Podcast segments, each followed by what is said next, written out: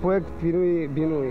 צריך להרוס את זה ולבנות משהו חדש. אם אתה עושה את הדבר הזה, מה אני אגיד? אתה עושה שמחת חיים לכולם. רוצים לצאת החוצה לרוץ של שכונת פאר, אבל הבית שלך מלוכלך, הילדים שלך לא מחונכים טוב. זה הפעם הראשונה בארץ שתושבים באו ודרשו את המקום שלהם. היא תהיה עיר מובילה ברחובות, היא תהיה אחת השכונות הנחשקות ברחובות. הדימוי שיש בשכונה הזאת לא יביא לפה זוגות צעירים. אם זה היה יושב ברמת אביב, אז לא היית הולך ועושה פינוי-בינוי. נכון.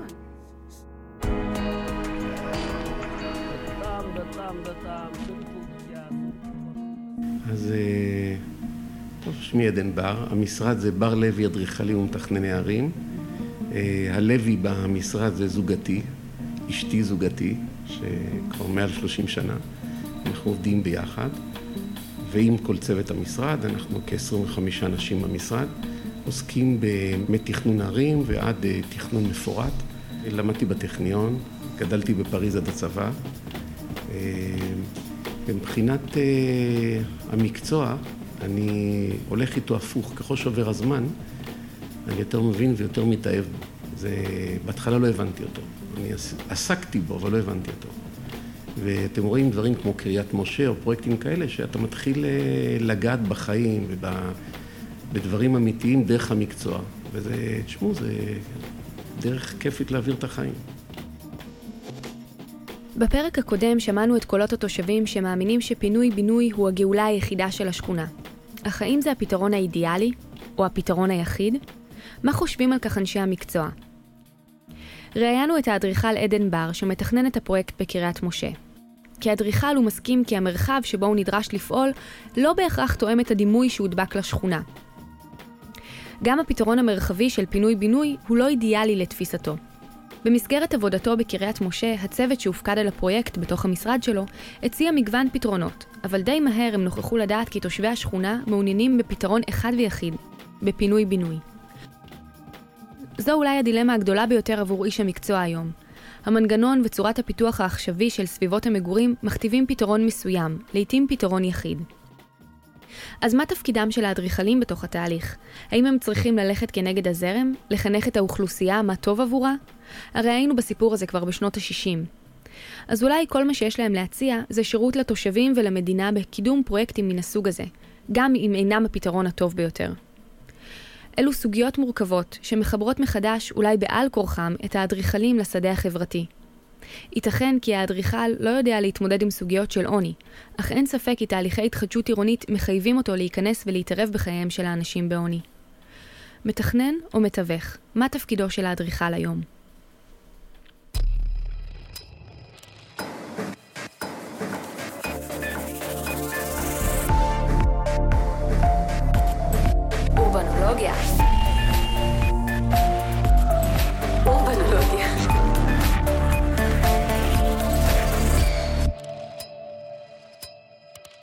הגענו לשכונה לצלם ולתעד, קצת לעשות סיבוב ראשון. עוד בלי הנציגים והפעילים, ככה להסתכל, להסתכל בעצם על השכונה בפעם הראשונה. הפתיע אותי שהיא מסודרת, ברובה, יחסית נקייה. היא נמצאת ליד אזור תעשייה, אבל האזור תעשייה לא כל כך משפיע עליה, יש איזון כזה ביניהם. והפתיע אותי שהבתים יחסית שמורים. יש סדקים ויש טיח מתקלף, כמו בכל הארץ, אבל. לא הייתה לי הרגשה שנכנס, שהדימוי הזה, זאת אומרת, אם הייתי עובר שם, לא הייתי חושב שזה הדימוי של השכונה. וגם הצמחייה, עצים גדולים. צמחייה מדהימה ועצים גדולים. נכון, פינות משחק לא הכי מפותחות, אבל... ויש הרבה אנשים יחסית אחרי צהריים ברחוב, ו... ואין חריגות למשל, אין מרפסות כאלה שבולטות עם סככות וסגרו פרגולות וכו'. הדברים האלה, זאת אומרת, הייתה תחושה שזה די משומר הדבר הזה. נפגשנו עם עדן בר במשרד שלו. דוקטור טלי חתוקה, ראש המעבדה לעיצוב עירוני, אדריכלית ומתכננת ערים, ראיינה אותו. סך הכל הבעיה שניצבה בפניכם היא לחשוב מחדש על כל השכונה הזאת, נכון? פינוי-בינוי. נכון. אז זה, זה לא בדיוק פינוי-בינוי. זה מה שאני אומר. בכלל, בעבודה כזאת עובדות הרבה סוגיות ליבה של עבודה תכנונית. כי האדריכל, אדריכל מתכנן ערים, הוא מוביל תהליך מסוים, כי הוא בעצם המבצע, הוא מבצע פיזית של כל המחשבות וכל ה... מדברים הרבה, חושבים הרבה, עושים כל מיני רעיונות, בסוף מישהו הופך את כל הרעיונות האלה, אוגד אותם לתסריטים, והתסריטים האלה מולידים בסוף אה, רשימות של אבנים ושל אה, טיח ושל... בעצם הם בונים. אז בעצם הוא הזה שמרכז אותם, הופך אותם למשהו פיזי. וככל שהנושאים הם יותר מורכבים, כמו נושא של קריית משה, מורכב, מה זאת אומרת מורכבים? זה לא שיש פרוגרמה והולכים לבנות שכונה. או זה לא שיש מספר בניינים ואומרים, טוב, בואו נחדש אותם, אנשים יעברו, לא יעברו, יישארו פה, ובונים בניינים במקומם. אלא זה רקמה שלמה, זאת שכונה שלמה. שכונה היום היא בסביבות 1,600 אה, יחידות דיור שקיימות, ויש שם, זה מעורבב, יש שם בתים של אה, שלוש-ארבע קומות, שזה בעצם הבתים שהם יותר אמורים לטפל בהם, ויש אה, קוטג'ים ובתים נמוכים שהם בעצם לא, לא, לא כל כך קשורים לנושא של ההתחדשות, הרחובות די סימפטיים. אה, ובעצם הגישה לשכונה כזאת היא גישה לדעתי לא רק תכנונית. זאת אומרת, בנושא התכנוני, אם זה היה יושב ברמת אביב, אז לא היית הולך ועושה פינוי בינוי. או חושב נכון. למה? הלוקיישן, הלוקיישן של הדברים וה, והקהילה שהתפתחה והתקבעה במקום בעצם. זה, זה בעצם הנושא. כי רחובות זה, זה מקום מצוין בארץ. אז מה, זו הזדמנות אה, לפרק ולבנות מחדש את הקהילה שם? לא, זה, זה בדיוק. פה, פה מתחילות לעלות הדילמות האמיתיות, והתכנון נעשה על ידי צוות רב-תחומי. התחלנו לעלות הרבה מאוד שאלות, אה, אני אתן לכם את הביטוי הפיזי של המחשבות, בסדר? למשל אמרנו, אולי במקום אה, לתת למשפחה, יש להם דירה בגודל X, ונגיד הם מקבלים 80 מטר, 90, 100 מטר, לא חשוב, לפי הפרמטרים שנעשו. דירה חדשה. בוא נניח שזה גם לא מגדל, וזה בית שרמת התחזוקה היא לא צריכה להיות מפוצצת. מגדל זה בכלל בעייתי. אבל בכל אופן, לא בטוח זה עונה על הצרכים. אז מה עשיתם? ואז אתה אומר, רגע, אולי בעצם, אה, נניח מישהו גר בדירה של 40 מטר. אולי הוא לא צריך דירה של 80 מטר כ- כשלב ראשון בחיים, אולי יכול לגור בדירה של אותו דבר 45 מטר חדשה, ושיהיה לו גם אה, חנות של 45 מטר בנוסף, ולא דירה כפולה. ואז יש לו גם אמצעי להתקיים, למשל. ו... או דירה נוספת, שאפשרות לתת לילדים ולעזור להם. זאת אומרת, כי הרי בהתחדשות העירונית בעצם זה דבר שלא מתקיים, המדינה לא מאפשרת את זה. יש כל מיני אה, חסמים שעשו, שאולי אפשר להבין אותם גם כן, כשזה מגיע לאזורים אחרים. ואז אמרנו, בואו נפתח את זה קצת למשרד האוצר. משרד השיכון היה מאוד פתוח, אה, עינת גנון והצוות שלנו מאוד פתוחים לנושא של ה... לפתח את השיח הזה. קראנו, קראו לאנשים מהאוצר וישבנו עם כלכלנים והסתבר שיש אה, חשיבה לא קטנה בשינוי החוקים. אני לא יודע אם זה יקרה ואני לא יודע אם, אה, מה הכוח שלהם, אבל התפלאתי שרוב הדברים ש... שאנחנו העלינו וחשבנו שאנחנו משנה עולם, הם כבר אה, יושבים עליהם ועשו להם חישובים. לדוגמה, הנושא הזה של קבלת דירה ועוד, ועוד משהו. נושא של, נושא של יצירת שתי דירות, היום מדברים על זה קצת. לא זוכר את השם של זה, שעל אותו ממ"ד שתי דירות עם שתי כניסות למשפחה שיכולה להשכיר חלק או לחלק לילדים וזה חוקי במקום שיעשו לא חוקי. אה, נושא של אה, קרנות תחזוקה, אה, נושא של תחזוקת הבניין על ידי נכסים משותפים וכולי, זאת אומרת כל, כל מיני מחשבות שהן בתחום הכלכלי-חברתי, שזה לא כל הנושא, אבל זה מאוד ריתק אותי, כי זה... תכנון פרויקט מסוג זה הוא בעל משמעויות והשלכות הרות גורל עבור תושבים שהם הפגיעים ביותר בחברה, שהנכס היחיד שלהם הוא דירה. בתוך אורח חיים של מצוקה כלכלית וחוסר ודאות, לפחות יש להם ביטחון דיורי, שבמציאות הנוכחית זה הרבה. הידיעה שלא יכולים לגרש אותך מהבית, לזרוק אותך מחר בגלל עליית מחירי הנדל"ן, או בגלל החלטה של איזה שר שיכון למכור את דירות הדיור הציבורי, נותנת את השקט והיציבות שכל משפחה זקוקה לו. פרויקט פינוי-בינוי יכול אולי לשפר את איכות הדיור שלהם, אבל בה במידה הוא יכול לדחוק אותם מחוץ לשכונה המשודרגת. יש את החשש מ gentrification בעצם באזור הזה, ואתה עוד פעם דוחס אוכלוסייה למקום אחר, שזה האלף בית קלאסי בהתחדשות עירונית. זה לא בתוך עיר תל אביב וכולי, זה, זה מקום, זה שכונה. אה, ומצד שני, האם אה, מה שאתה בא ועושה, נניח שאתה בא ומחדש בניינים בכל צורה שהיא, האם, אה, לאיפה הולך הכסף הזה ש, שבסוף יש לאנשים? האם הם רוצים, הם רוצים אולי כן, מסוגלים לגור בדירה כזאת מבחינת החזקה? האם זה הצרכים, אלה צרכים שלהם. זאת אומרת, האם הבניין, הדירה החדשה שהם יקבלו, המשודרגת והכל, זה בעצם מה שהם צריכים בחיים. לא שזה, כולם צריכים את זה, אבל השאלה אם זה הדבר הכי דחוף בחיים. איפה המיקוד, מיקוד הבעיות. זאת אומרת, אה, ו, ובעצם האם ה, ה, מה שאנחנו עושים, אנחנו נותנים את הצד הפיזי, האם זה, זה, זה הצד הנכון או היחידי לעשות במקום כזה. יכול להיות שבסוף אתה הורס את החיים שלהם בכל מה שאתה עושה. וזה מטריד? נניח מטריד? ב, ב, בתהליך העבודה התכנונית. זה... מאוד, מאוד מטריד. מאוד מטריד. זה, זה הדבר הכי מטריד. עם זה אתה הולך לישון, אתה כאילו עושה, זה, זה לא עבודה. אתה נכנס לרקמה של אנשים, אתה נכנס למקום שאנשים חיים. עכשיו, אתה בא מבחוץ עם המטענים שלך, הרעיונות. והדימויים, והרעיונות והדימויים שלך, של מה זה מקום כזה. כמו שאת אומרת, כבר כשנכנסנו, הופתענו שזה לא זה.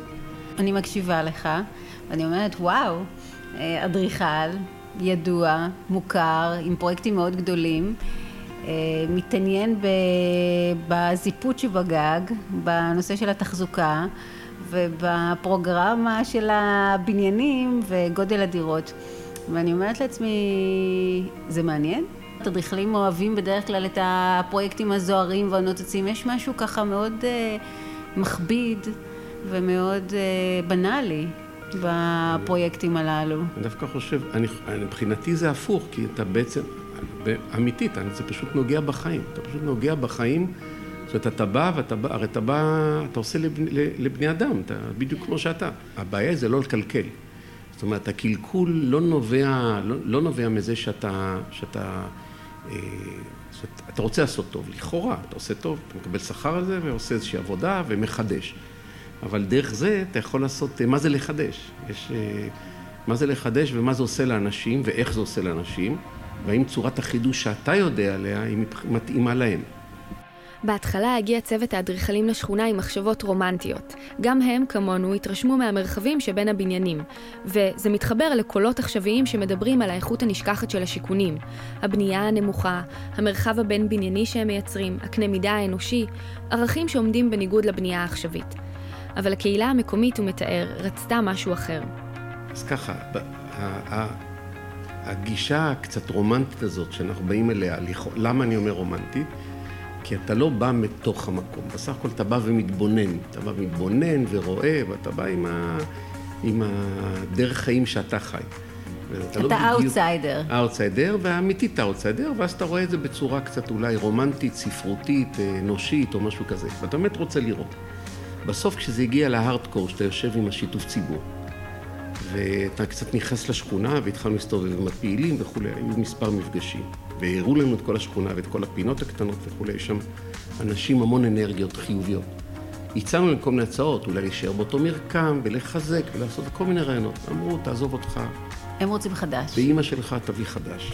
אל, ת, אל, זאת אומרת, איך, איך אל תנהל לנו חשבון הבנק.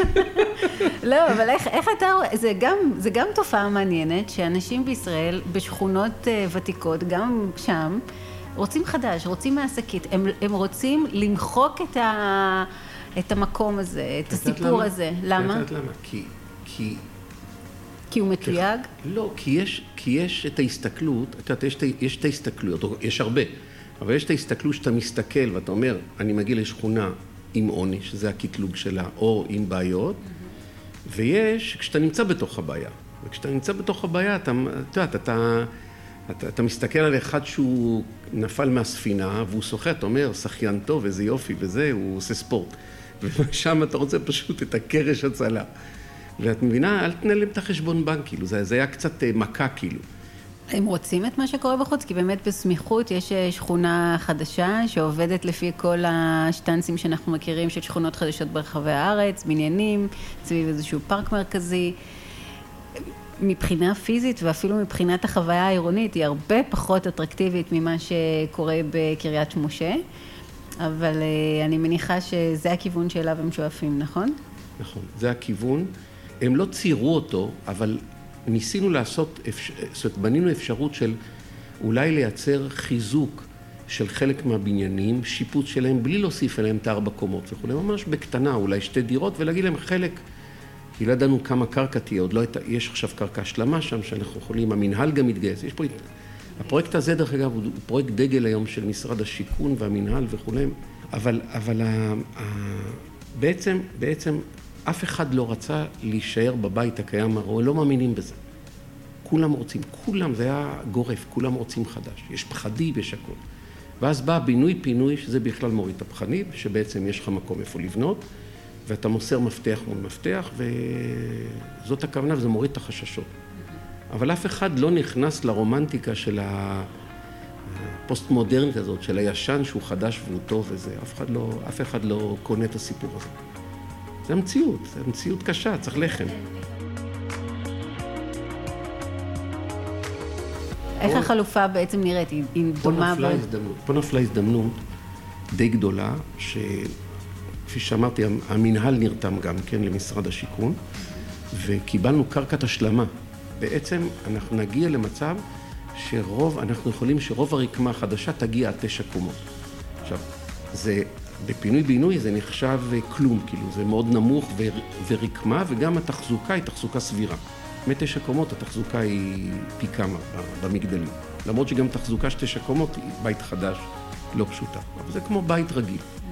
ואז יהיה לנו בעצם חלק מרכזי עם עד 18 קומות, כאילו מרכז עירוני יותר, שהוא יותר גבוה, אבל מחוזק, וכל השאר יהיה ברקמות יותר נמוכות. זו הזדמנות, שזה גם לקחו את זה כ, כפרויקט שמושכים אותו לביצוע, כי זאת הזדמנות נהדרת אה, יישומית, לא 30-40 קומות כמו פרויקטים אחרים. אז בעצם יש פה תפקיד נורא מרכזי לאדריכל.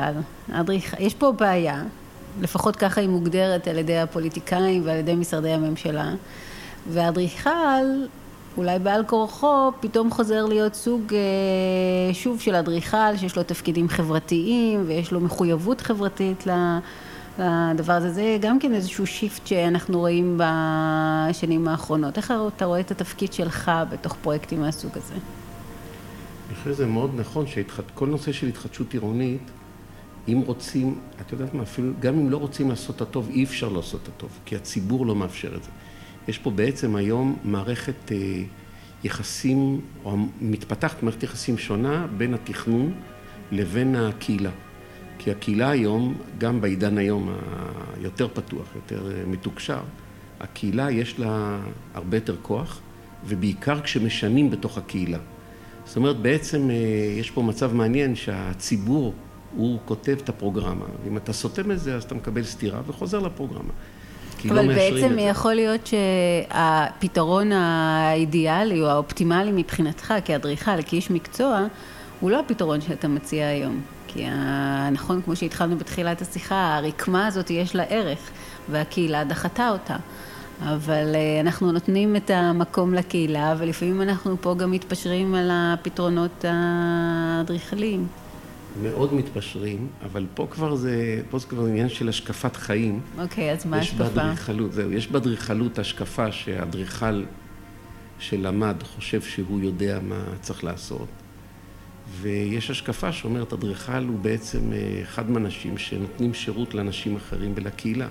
האמת תמיד באמצע, כי אתה, אתה בעצם אה, את הפרוגרמה האנושית, הקהילתית, החברתית והפיזית, אתה בעצם, אתה בעצם זה שמתרגם אותה. אבל... אה, אבל אה, עדיין אני, יש אני לך באסכולה, הרבה כוח, כן. הרבה כוח, אבל אני, אני, שייך, אני שייך לאסכולה שאני עובד עבור האנשים והחברה. אני לא רואה, לא חושב שדעתי יותר... אה, לא נבחרתי כפוליטיקאי. אני אמור... לתת ש, להם ש, לתת, מענה. כן, לתת את השירות הנכון ולתרגם אותו הכי טוב. אני חושבת שככה נתת לנו תמונה מאוד מעניינת על קריית משה. אז אחרי כל השהות שלך בתוך הפרויקט הזה, מה זה בשבילך כאדריכל עוני? איך היית מגדיר עוני? תראי, אני יכול, אני יכול לומר לך שאם אני מסתכל על קריית משה, שאני לא הגעתי ל, ל, שם ל, לאזור העוני. הפעילים, המנהיגים של הקהילה וכולי, ואני רואה בשיתוף ציבור את ה... אני רואה קצת את העוני. גם העוני הזה הרבה פעמים משתקף בהמון מכובדות והמון, אה, הוא לא משתקף במין, אה, העוני זה לא, זה לא תמונה תיאטרלית. ואני חושב שהוא, לעוני אין קול, אני חושב. אם את שואלת אותי, כשאני מסתכל היום על מה שקרה שם, אין לו קול. הוא לא מדבר. העוני לא מדבר. אין לך מושג מה העוני אומר. אתה יודע מה אומרים בשביל העוני, כולם. אז עם העוני לדעתי קשה מאוד לדבר.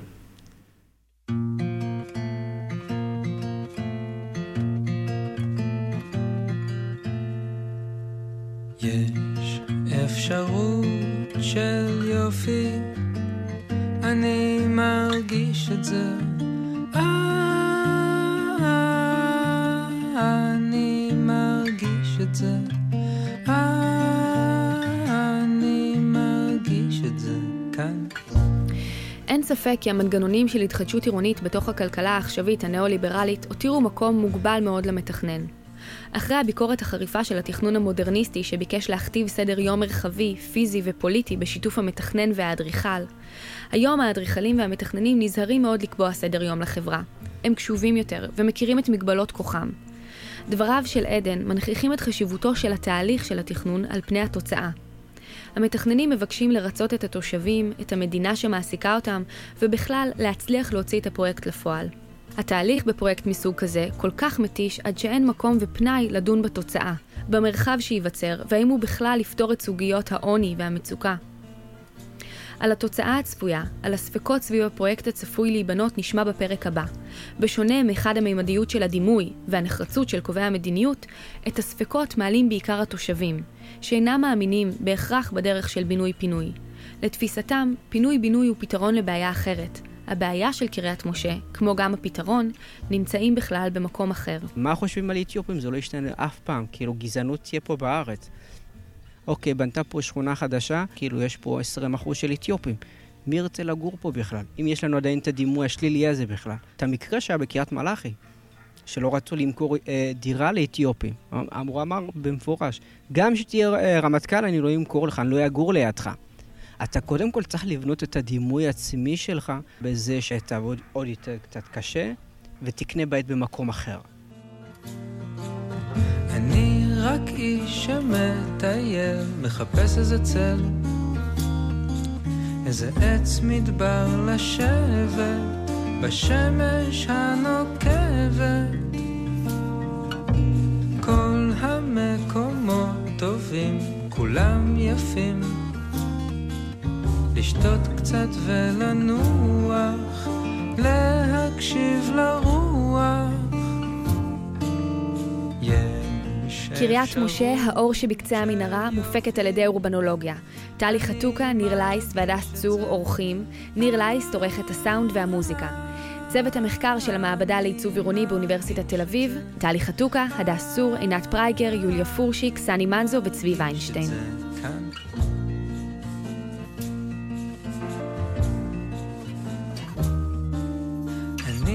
רק איש שמתבונן, מנסה לארגן, לעשות לי איזה סדר בכל מה שבחדר. כל החפצים עפים, מרחפים, כל מה שצברתי, זה כל מה שעברתי.